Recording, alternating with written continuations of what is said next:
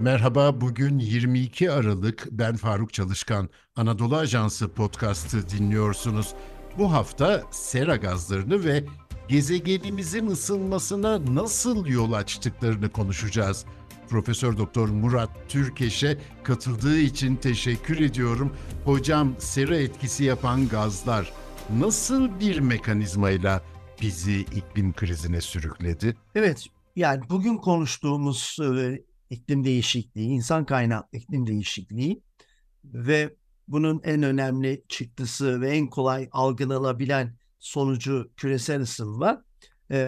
Ötekilerin yanı sıra asıl olarak atmosferdeki birikimleri artan sera gazlarının sera etkisini kuvvetlendirmesiyle bağlantılı olarak küresel ısınmaya, ek bir ısınmaya ve artan sıcaklıklar, yerkürenin sıcaklığı artması da pek çok doğrudan ve dolaylı değişikliğe yol açıyor. Nasıl oluyor? Bir sera gazları, alan ve zamanda çok değişken su buharı, ama su buharı da yine bir sera gazı. Fakat şimdilik tırnak içinde insan etkinliklerinden çok etkilenmiyor ama işte yeni enerji sistemleri, işte hidrojen enerjisi, şu bu falan, belki o da etkilenecek zamanla. İşte su buharı, karbondioksit, metan gibi yine bilinenleri sayayım. Kloroflorokarbonlar ve bazı kloroflorokarbonlar ve halonlar gibi sera gazları bir siyah cisim gibi davranıyor. Yani ısı enerjisini, örneğin güneşten gelen enerjiyi çok fazla emiyor, enerji olarak yayıyor. Dolayısıyla bir siyah cisim gibi davrandıkları için böyle bir özellikleri var. Bir başka özellikleri de bu gazlar, karbondioksit, metan, diazot monoksit gibi gazlar, özellikle kloroflorokarbonlar. Bunlar güneşten gelen ışınımı atmosferde geçiriyorlar. Fakat yeniden yüzeyde emilip atmosfere salınan enerjiyi, az önce söylediğim gibi, bu kez yine tutup yine salıyorlar. Yani bunlar böyle bir özellikleri var. Sera etkisinin çalışmasını sağlıyorlar. Sera etkisi atmosferdeki varlıkları, miktarları arttığında da sera etkisini kuvvetlendiriyorlar. Tıpkı bir dediğimiz gibi diğer pek çok cisimden farklı olarak kısa dalgalı güneş ışınımını geçiriyorlar. Ama buna rağmen yeryüzünde emilip salınan, atmosferde kendileri de dahil emip salınan enerjinin bir bölümünü yeniden emerek, tutarak sera etkisinin kuvvetlenmesine ve yer atmosfer sisteminin ısınmasını sağlıyorlar. Bu tabii doğal bir süreç. Bunlar atmosferde çoğaldıkça sera etkisi kuvvetleniyor ve daha fazla yer atmosfer sistemi daha fazla ısınıyor. Bu mekanizma neye yol açıyor? İnsan hayatını zorlaştırıyor. Tamam, ama nasıl zorlaştırıyor? Küresel ısınma hava olaylarının şiddetlenmesine yol açıyor. Rüzgar varsa, yağmur varsa, kuraklık varsa daha şiddetli, ani, öngörülemez oluyor. Şimdi ısınma neden buna yol açıyor? Bu sera etkisini kuvvetlendirdiği için bir ek ısınma yaratıyor. Küresel ısınma diyoruz buna. Küresel ısınma, yüzey sıcaklıkların, alt atmosfer sıcaklıkların artması, buharlaşmanın ve terlemenin de artmasını yol açıyor. Yani atmosfere bir yandan da daha fazla su buharı veriliyor. Isınan hava kütleleri de doymak için daha fazla su buharı tutuyorlar. Yani dolayısıyla ısınan atmosfer bir yandan da daha fazla nem tutma kapasitesine sahip oluyor. Dolayısıyla bir yandan küresel ısınma, bir yandan buharlaşmanın artması, toprak neminin azalması, kuraklık, ama aynı zamanda atmosferdeki birikimi artan su buharı nedeniyle de hidrolojik döngü hızlanıyor. Yani bu kez yağış olması durumunda, yağışa uygun koşullar varsa daha kuvvetli, daha şiddetli aşırı yağışlar kısa sürede ortaya çıkabiliyor. Yine ısınmak demek aynı zamanda, özellikle atmosferde nem varsa, bu nem çok önemli. Çünkü yükselen hava kütlesinin içerisindeki nemin faz değişiklikleri, özellikle yükseldiğinde, soğuduğunda, bu sefer yoğunlaşma gizli ısısı dediğimiz bir ek enerjiyi atmosfere salıyor. Dolayısıyla daha sıcak bir dünyada yağış oluşum koşulları da eğer gerçekleşecekse, yani o tür bir hareket de söz konusuysa, bu kez yağışlar çok daha şiddetli oluyor. Bu da hidrolojik döngünün kuvvetlenmesiyle ilgili. Tabii ısınan buharlaşmanın arttığı ve hidrolojik döngünün, yağış rejiminin, toprak nem dengesinin değiştiği bir dünyada kararsızlık da artıyor. Bu kez de fırtınalar daha şiddetli olma eğiliminde oluyor ve bazı bölgelerde, örneğin yüksek basınçlar kuvvetlendiğinde rüzgarlar zayıflıyor. Ama işte geçenlerde yaşadık, son 5 yılda Türkiye'de çok yaşadık. Yağış getiren derin kuvvetli sistemler var, alçak basınç sistemleri. Bu kez bu daha nemli sıcak hava kütlelerinin karşılaşması sonucunda ortaya çıkan alçak basınçlar, cephesel sistemler daha kuvvetli rüzgarları oluşturuyor. Bunlar aynı zamanda bazen hortum da oluşturabiliyor. Hortum oluşmasa bile kuvvetli rüzgar bu kez oluşturduğu dalga ile birlikte kıyılarda fırtına kabarmasına, yani deniz taşkınlarına yol açıyor. Küresel ısınmanın neye yol açtığına bakıyoruz ve bunu da insanoğlu kontrol etmeye çalışıyor. 1,5 derecelik bir artışla sınırlandı devletler arası bir anlaşmayla. O sınırı tutturabiliyor muyuz? Son yapılan COP28'e siz nasıl bakıyorsunuz? Bu 1,5-2 santigrat derece küresel ısınma, ama daha çok 1,5 santigrat derece üzerine odaklanıyor. Daha önce bilinmeyen bir şey değildi ama iklim değişikliği Paris Antlaşması kapsamında 2030'a kadar 2 ana hedef var. Bir tanesi bu küresel ısınmaya ve iklim değişikliğine yol açan başta karbondioksit, ağırlıklı olarak karbondioksit, sera gazlarının 2030'a kadar en az %45 azaltılması. Bu yolla da sanayi dönemine göre yüzey sıcaklıktaki artışın 1,5 santigrat derecede durdurulması ya da 1,5'da durdurulamıyorsa 2 santigrat derecenin altına çekilmesi. Çünkü özellikle 1,5 santigrat derece ve onun üzerindeki her onda bir santigrat derecelik sıcaklık artışı, bugün yaşadığımız pek çok olumsuz iklim değişikliğiyle bağlantılı pek çok olumsuz durumun, şiddetli hava ve iklim olayları ve afetlerinin kat kat artmasına, yangınlı hava tiplerinin daha şiddetlenmesine, ama çok daha önemlisi, sadece biz yaşamıyoruz dünyada. Kuraklıklar, sıcaklık artışı, ekosistem bozulması, biyolojik çeşitlilik, su kaynaklarının azalması insan ve diğer canlılar açısından pek çok olumsuzluk giderek daha da hızlanıyor.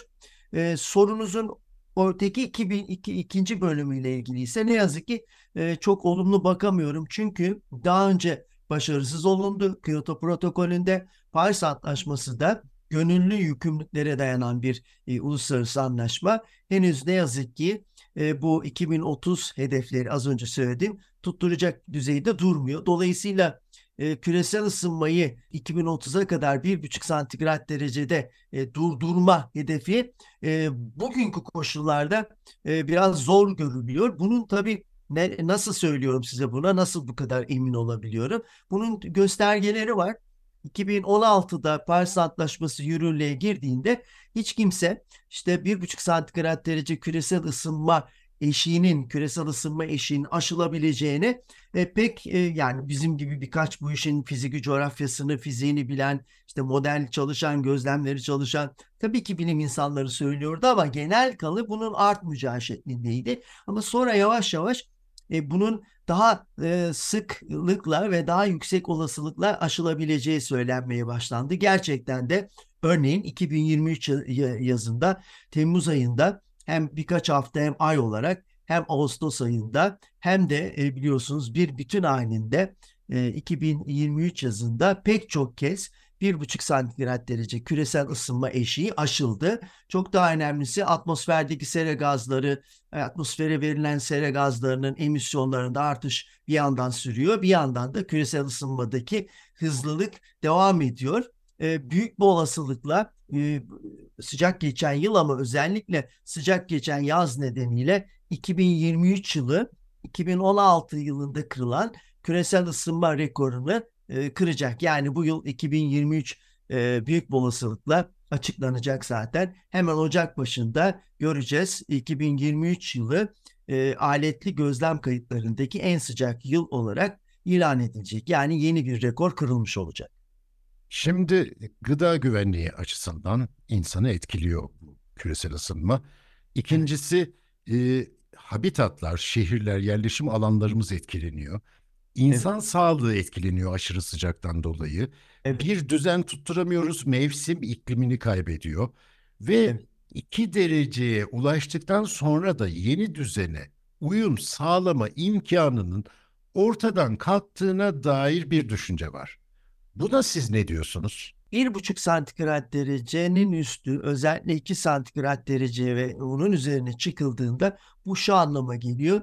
Dünya bu uluslararası anlaşmaların başarılı olmadığı ve dünya iklim değişikliği mücadelesinde başarısız olduğu anlamına geliyor ve bu da yine büyük olasılıkla 100 yılın sonuna kadar en az dediğiniz koşullarda 3 santigrat derecelik bir küresel ısınmaya doğru koşuyor anlamına geliyor. Çok daha kötü de olabilir.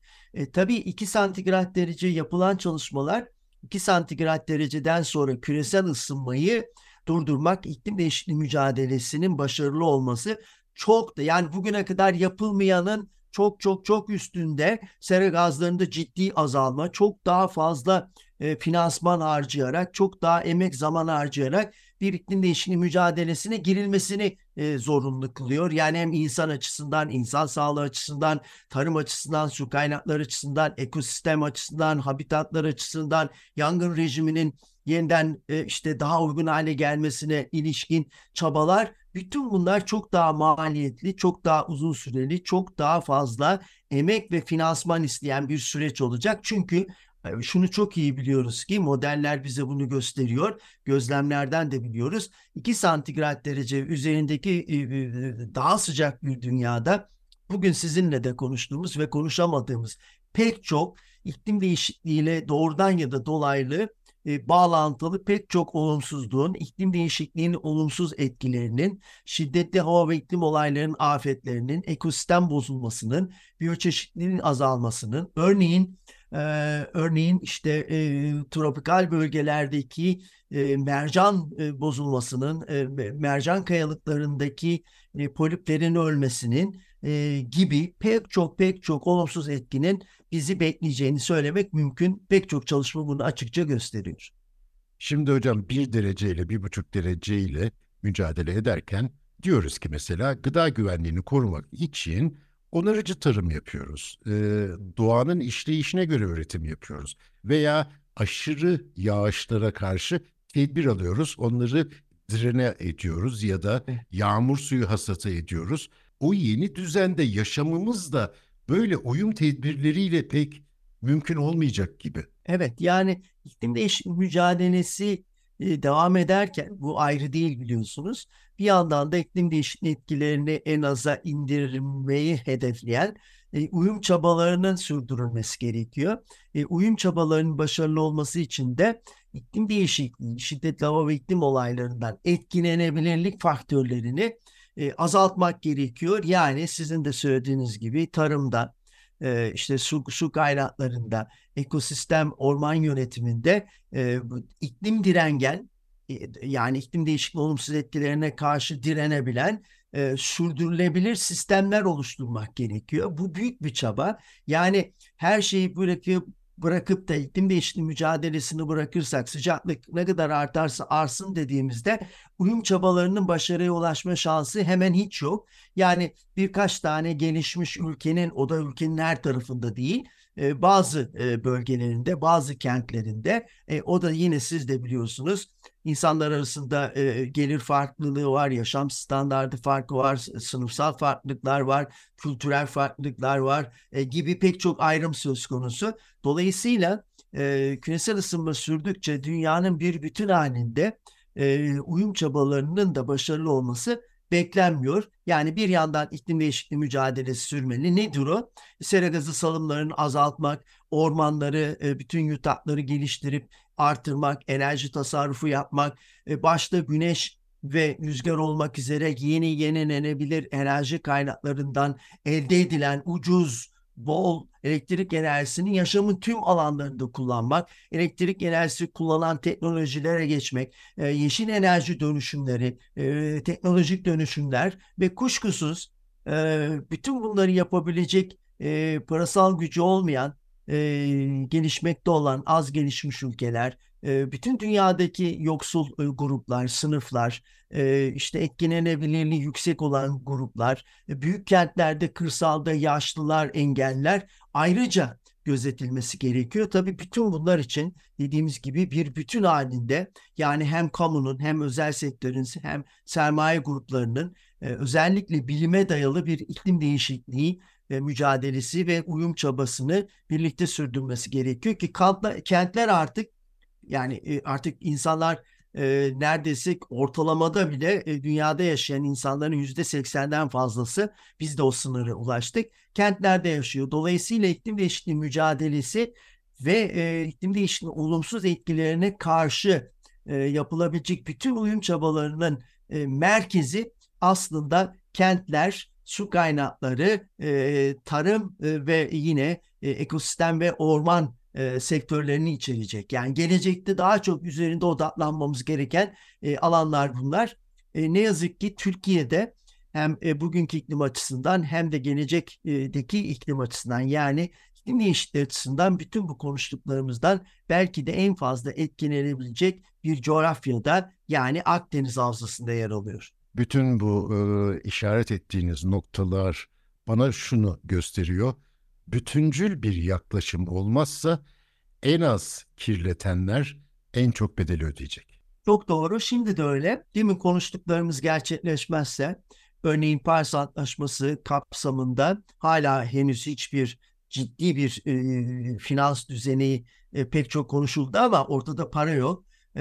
Bu etkilenebilirliği yüksek olan ülkeler, yoksul gruplar, toplumsal kesimlere bu iklim değişikliğinden daha az etkilenebilecek uyum çabalarında katkı sağlanamazsa, evet, tıpkı bugün olduğu gibi gelecekte de iklim değişikliğine en az katkıda bulunan gruplar, ülkeler, sınıflar daha fazla olumsuzlukla karşı karşıya kalacak.